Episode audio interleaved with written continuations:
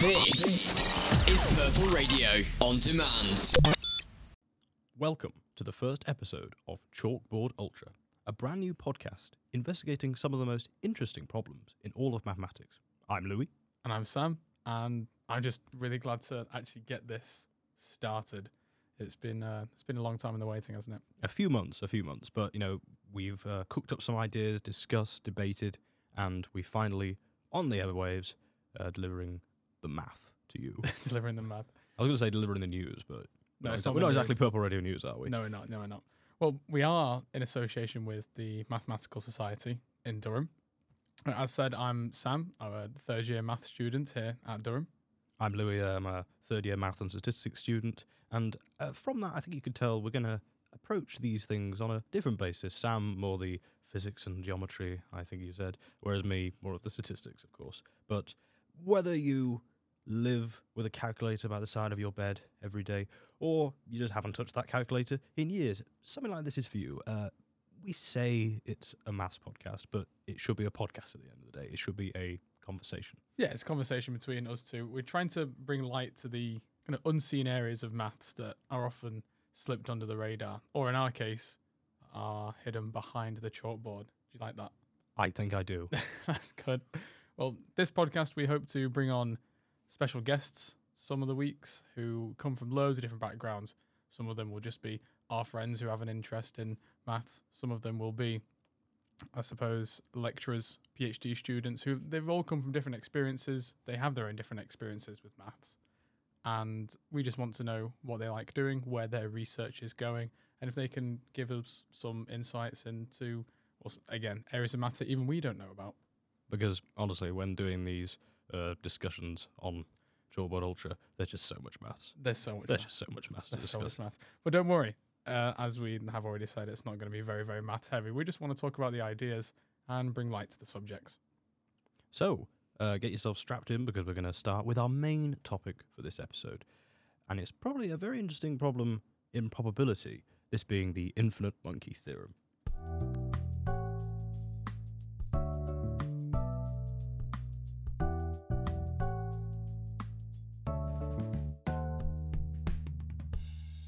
Okay. Fabulous. Well, I've heard of the infinite monkey theorem. You mentioned it to me a while back. Or the infinite monkey typewriter theorem.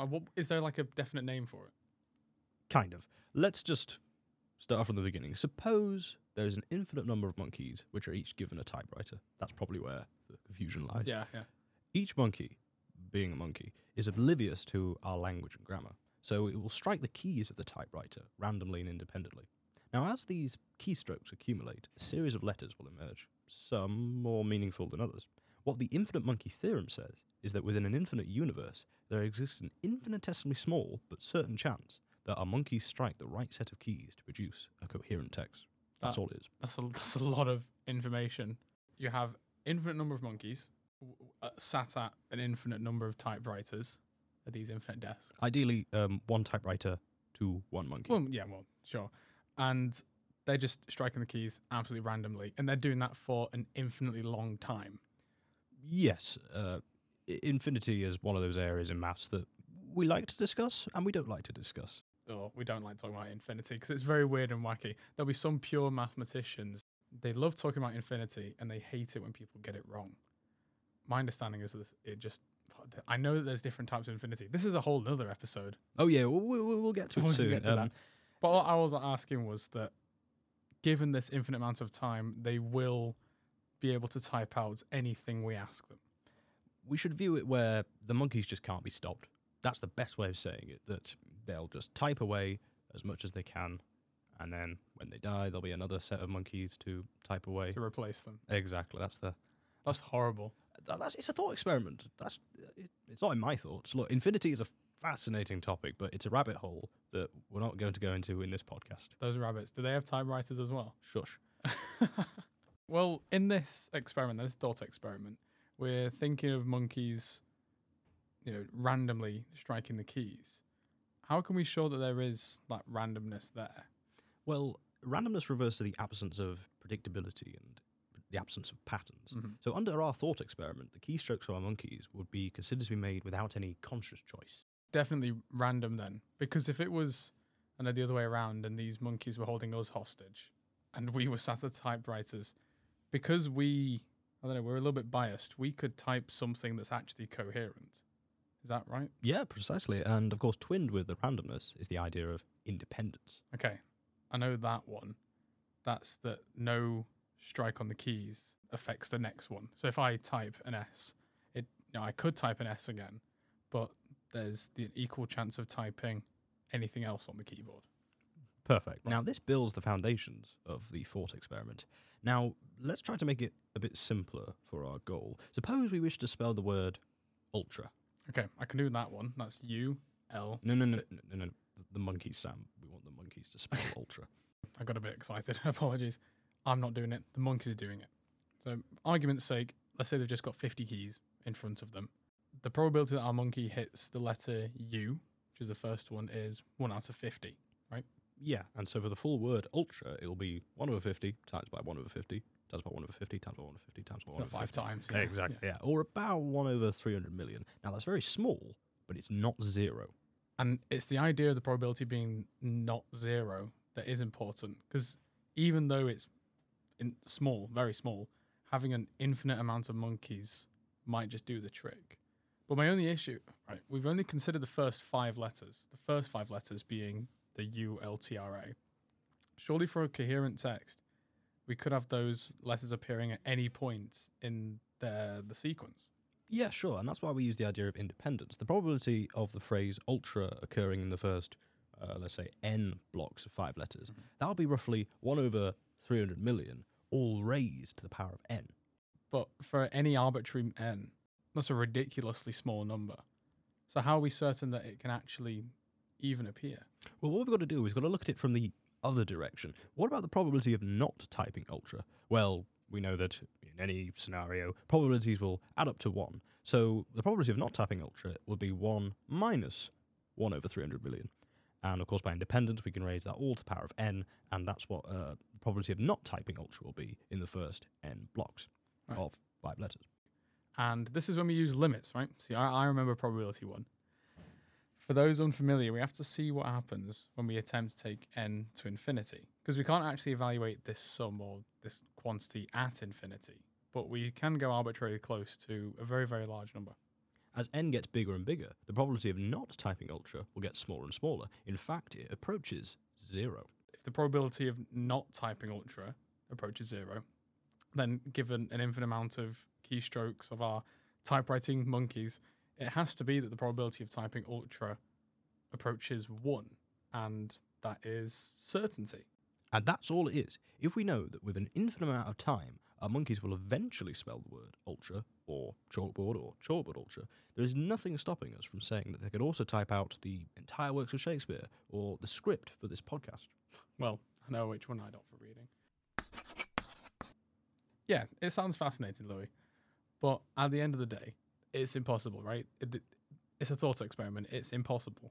Look, I understand what you mean, and I think that's where we've got to draw the line between what is possible and what is probable. Well, well exactly, because we don't live in an infinite universe. We don't perceive that. Surely we'll never be able to actually see these monkey-written texts. I mean, mm-hmm. g- given our finite lives, you know, it's inevitable that our typewriters are going to break, and not to mention the monkeys themselves will break down for so much typing, and it's just the inevitable heat death of the universe. The ability to justify this is a, is impossible. Look, just... look, Sam, it's just a podcast. Just don't worry.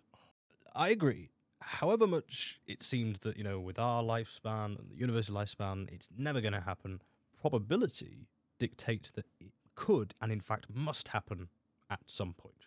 That just that actually makes me think of uh, that Sherlock quote. What is it? When you have when you've eliminated the impossible, whatever remains, however improbable, that must be the truth.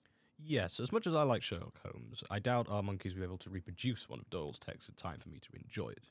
No, probably not. But you want to talk about what's probable. Has this actually been done in practice? Yes, yes it has. In two thousand two, there was a study conducted by lecturers and students at Plymouth University, and what they did was they left a computer keyboard in the enclosure of a bunch of monkeys in a local zoo. What happened there? Well, they actually managed to type something. Coherent? No, of course it wasn't. Of course it wasn't. Apparently, after four weeks, they typed out a bunch of S's and defecated all over the keyboard. I'm not surprised in the slightest. One of the researchers, a man named Mike Phillips, pointed out that the monkeys, they're not randomly generated. They were quite interested in what was on the screen. They typed a letter, something happened. So what we could argue is that the actual conditions of the infinite monkey theorem weren't satisfied. It lacked randomness. It lacked independence. You, what we need is a monkey then with randomness and independence just embedded inside it. Yes. Now, this what brings up the idea of a computerized monkey. You mean a robot monkey? Not exactly. This is the idea of using a computer program to generate random strings of letters that we hope will end up in a coherent text. No, it makes a bit more sense. Because we, we don't need monkeys per se, it's just part of the experiment. It's just something that will generate random letters.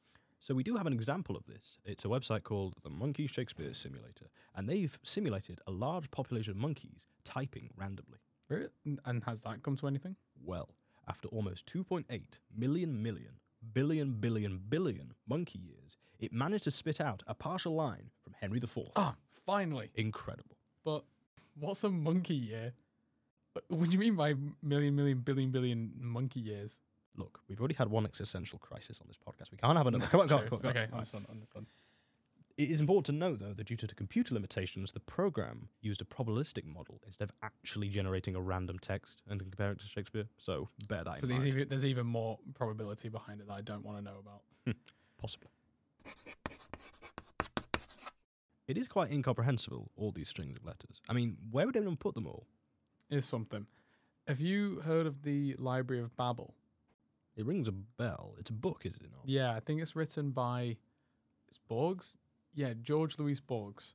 And it just conceives of this universe that is a vast network of interconnected hexagonal rooms.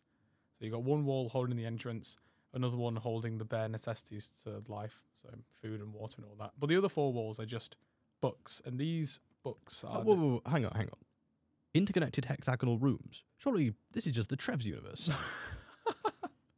What makes no, it different? No, tr well, unlike Trev's, our library, it holds books with every conceivable ordering of basic characters.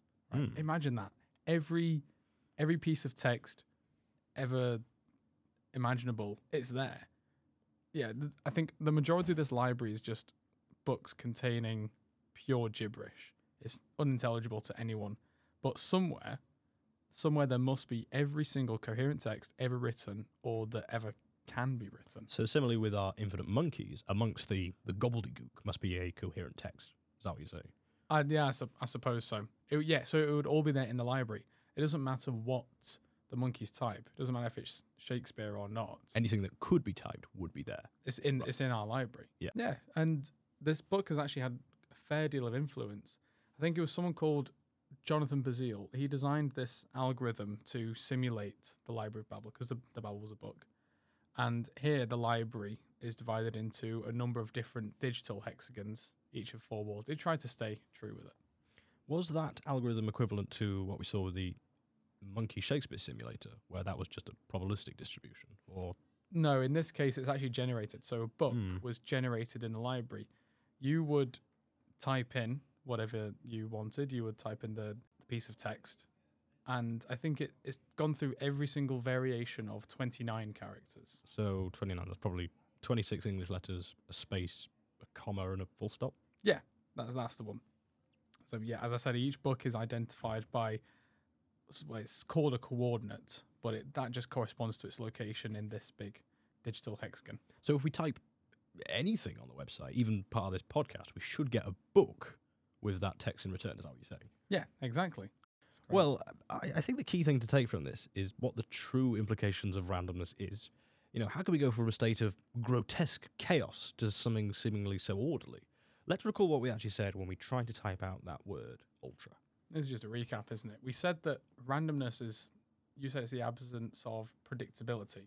So all patterns just go out the window. Our monkey keystrokes must be without conscious choice. So there's no elements of bias there, because as I said, we if we use humans, that adds an element of bias. We can understand what we're typing, and we might actually subconsciously we might actually just try and type something coherent.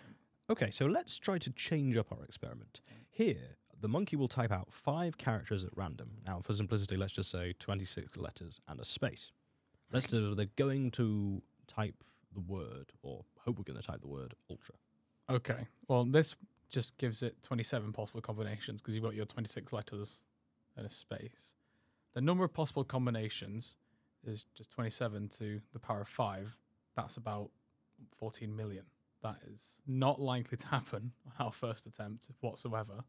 Okay, so what if I told you that in the initial random five-character string, what happens is it produces one hundred offsprings. This is a very uh, very strange that, that's string. Abstract. I know it's abstract, but w welcome to Chalkboard Ultra, everyone. Yeah. Uh, it produces one hundred offsprings, identical, barring a five percent chance that one of the characters of the string mutates. Okay, so what? It, it starts off with some string, I don't know, let's say A, B, C, D, E, mm-hmm. and then that creates, for argument's sake, we'll just say one hundred copies of itself, but five percent of those copies, one character in the string has gone awry. So, like, it would turn to A, B, C, D, F, or Z, B, C, D, E, something like that. Yeah, the, the key thing here is that this protest will continue. Offspring's being produced, and then it will continue to a point where eventually, just like with our infant monkeys, we'll land on that phrase, ultra. But surely that's just going to take as long as typing it out randomly, no?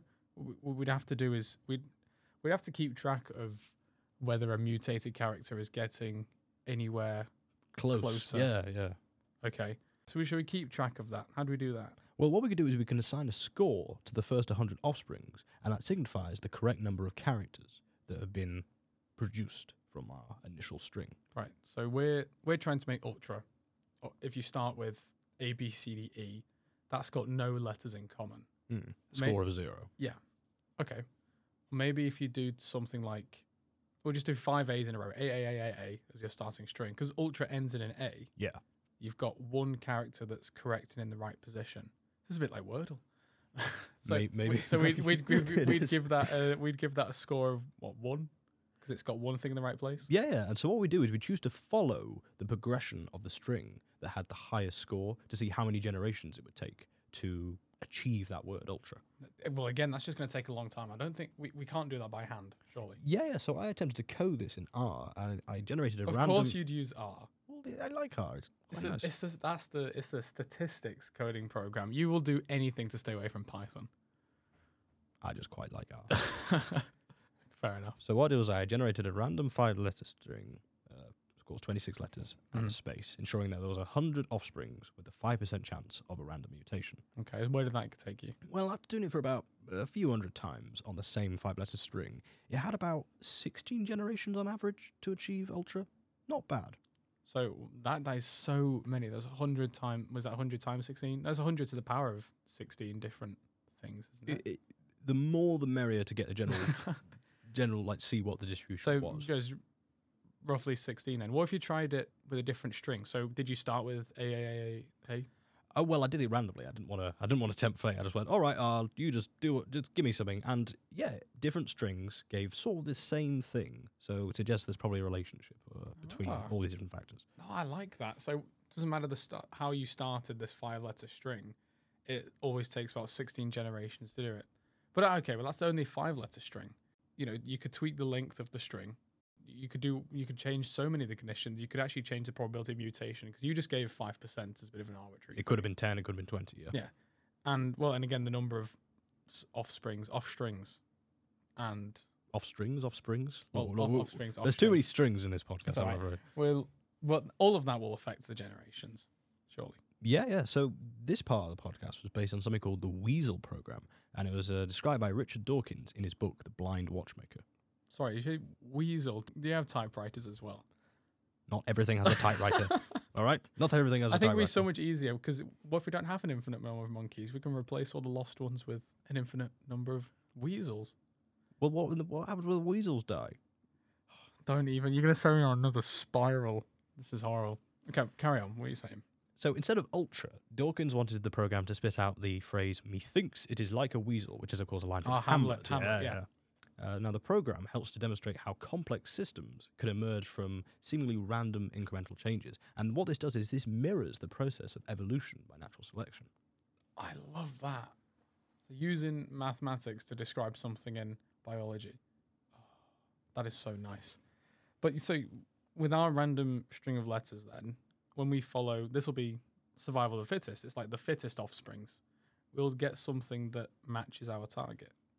Yeah, of course, the program, of course, is going to follow the fittest via proximity to the target, the target, mm-hmm. of course, being Ultra. Now, evolution, though, doesn't really have a long-term goal or target. So just like with the infinite monkeys, think of the Weasel program as just like a thought experiment to help explain the world around us. That, that is a nice thought, though, that there's no goal to evolution. So there, there's no scoring element. Yeah, yeah. I mean, you did say survival of the fittest, but it uh, t t technically... Uh, isn't uh, it's more of a misunderstanding of what evolution is. Oh, well, again, you said it's just a thought experiment. It's not meant to actually be something. Well, if you want to code it in R, Sam, go right ahead. I'm not going to do that. Uh, I haven't touched Python in ages, actually. I, I don't even know if I could do it then. It slithered away. Well, after a lot of monkey business, rabbit business, weasel business, whatever kind of business, we're finally at the end. Crazy. Thank you for listening to this first episode of Chalkboard Ultra. We hope you found it as enlightening as we did. Yeah. Join us next time as we delve deeper into the wonders of maths. Oh, oh, and don't forget to follow us on Instagram. We have an Instagram page, don't we? Yeah, I think we do. We do. At Chalkboard Ultra. No punctuation, no capitals, no, no physics. Uh, uh, excuse me. No. Yeah, just at Chalkboard Ultra. You can follow us there for live updates on when we're in the studio, when we're recording episodes, and some sneak peeks at some of the special guests we might be having on in in future episodes. Great. That sounds pretty good. What the heck was that? Sounds um, wonderful. Well, yeah, again, thank you for listening. We'll see you next time. Keep safe. Keep well.